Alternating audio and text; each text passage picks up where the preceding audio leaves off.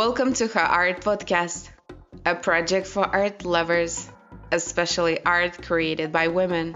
In our seventh episode, we will talk about Frida Kahlo, the artist that never painted dreams, just the reality. My name is Nat Andreev, and I'm going to tell you seven curious facts that you didn't know about one of the most iconic artists of the 20th century. With a biography that has sparked innumerable books and an Oscar winning film.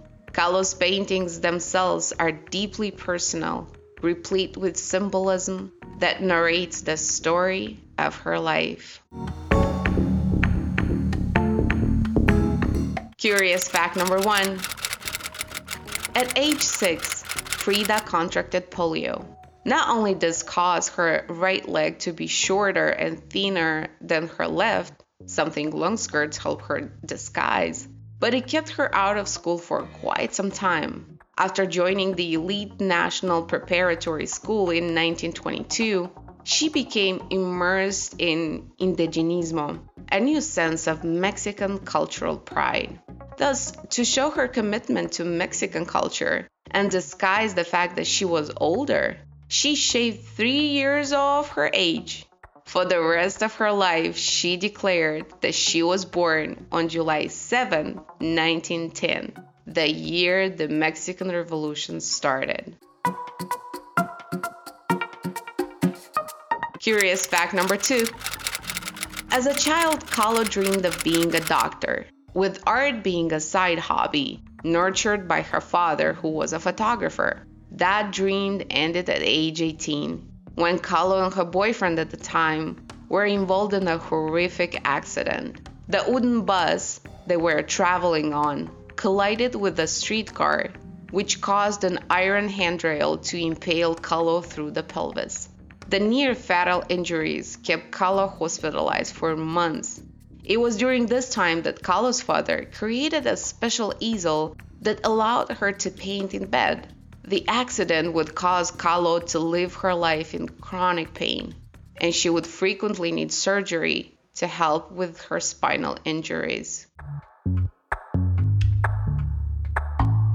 Curious fact number three Kahlo folded in symbols from her Mexican culture and allusions to her personal life. She famously declared, I paint myself because I'm so often alone because I'm the subject I know best. 55 of her 143 paintings are self portraits, which is perhaps understandable when thinking about how much time she spent on her own while recovering from a variety of health issues.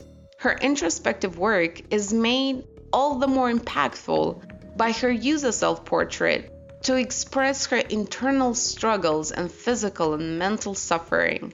On May 11, 2016, at the first auction to put a major Frida work up for sale, her 1939 painting, Two Nudes in the Forest, The Earth Itself, sold for over $8 million, the highest auction price then paid for any work by a Latino artist.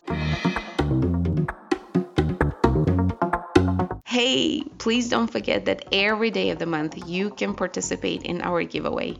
Post an artwork created by a female artist, tag her art on Instagram or Facebook, and we'll reward you with wall art and feminist stickers. Don't worry if you live abroad, I will mail everything to you. So, who's your favorite artist? Let's transform social media in our most diverse and representative gallery.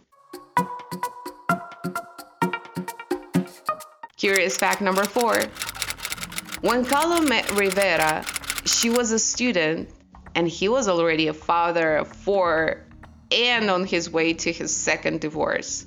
Despite the 20 year age difference, the pair quickly fell for each other, spurring Rivera to leave his second wife and wed Kahlo in 1929. From there, they were each other's greatest fans and supporters when it came to their art but their 10 year marriage was wrought with fits of temper and infidelities on both sides. They divorced in 1939, only to remarry a year later. Paintings like Self Portrait with Torn Necklace and Hummingbird, The Two Fridas, and The Love Embrace of the Universe boldly illustrated their relationship from Kahlo's perspective. Curious fact number five. Kahlo's place in popular culture began to rise in 1970s when scholars began questioning the exclusion of female, non-Western artists from the history books. Her openness with her sexuality, she was bisexual, and her gender bending dress has made her an iconic figure in the LGBT community. Her fierce pride in her Mexican roots and promotion looking away from Mexico's colonial roots have also made her a source of pride for Chicanos. The term Frida Mania has been used to describe the phenomenon with the 21st century romanticism of Kahlo's life, almost overshadowing her true history. The 21st century Frida is both a star, a commercial property complete with fan clubs and merchandising, and an embodiment of the hopes and aspiration of a near religious group of followers, states art historian Oriana Baddeley in her essay for Tate Modern Frida Catalog.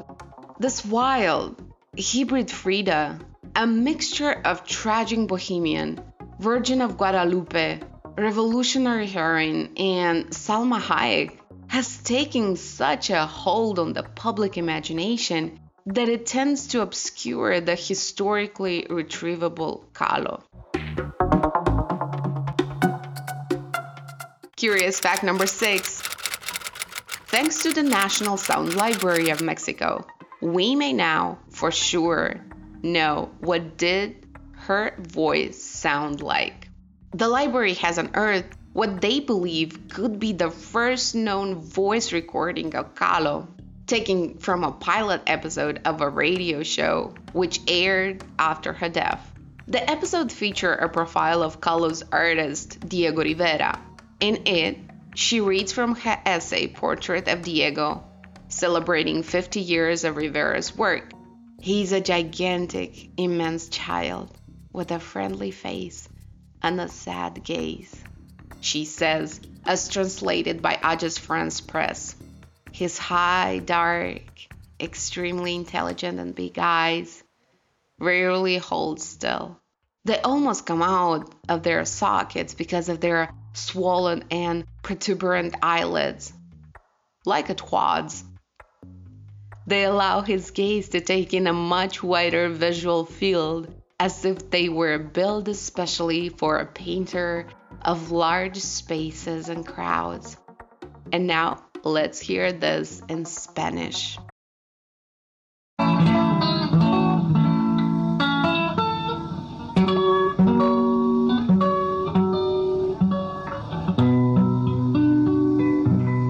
Con su cabeza asiática, sobre la que nace un pelo oscuro, tan delgado y fino que parece flotar en el aire, es un niño grandote, inmenso, de cara amable y mirada triste.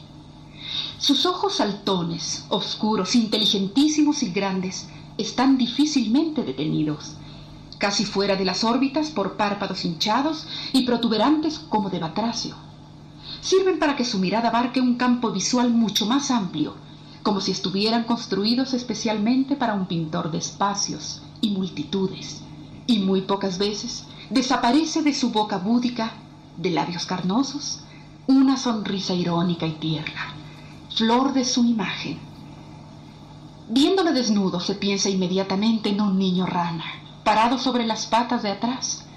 Sus hombros infantiles, angostos y redondos, terminan en unas manos maravillosas, pequeñas y de fino dibujo, sensibles y sutiles como antenas que comunican con el universo entero. Es asombroso que esas manos hayan servido para pintar tanto y trabajen todavía infatigablemente y con una conmovedora ternura culmina este relato diciendo...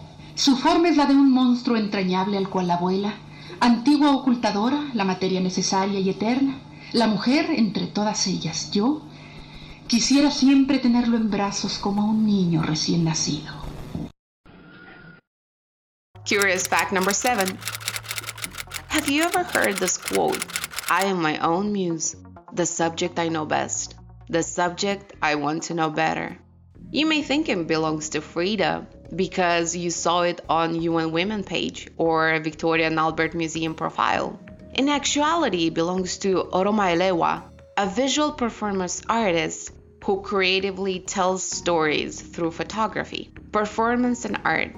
It is unknown where, how, or why this started, but the takeaway is that it happened at all. Sadly, we live in a world where you have to know and trust your sources of information and still take it with a grain of salt. Beyond Elewa having to fight for her legacy, no matter how trivial the issue, perhaps the real tragedy is that things like this happen far too often. Elewa has a little over 50k Instagram followers, and her story is still low on the radar. So imagine being an artist with less than 1k followers and how easy it could be for someone to steal your work and pass it off as their own.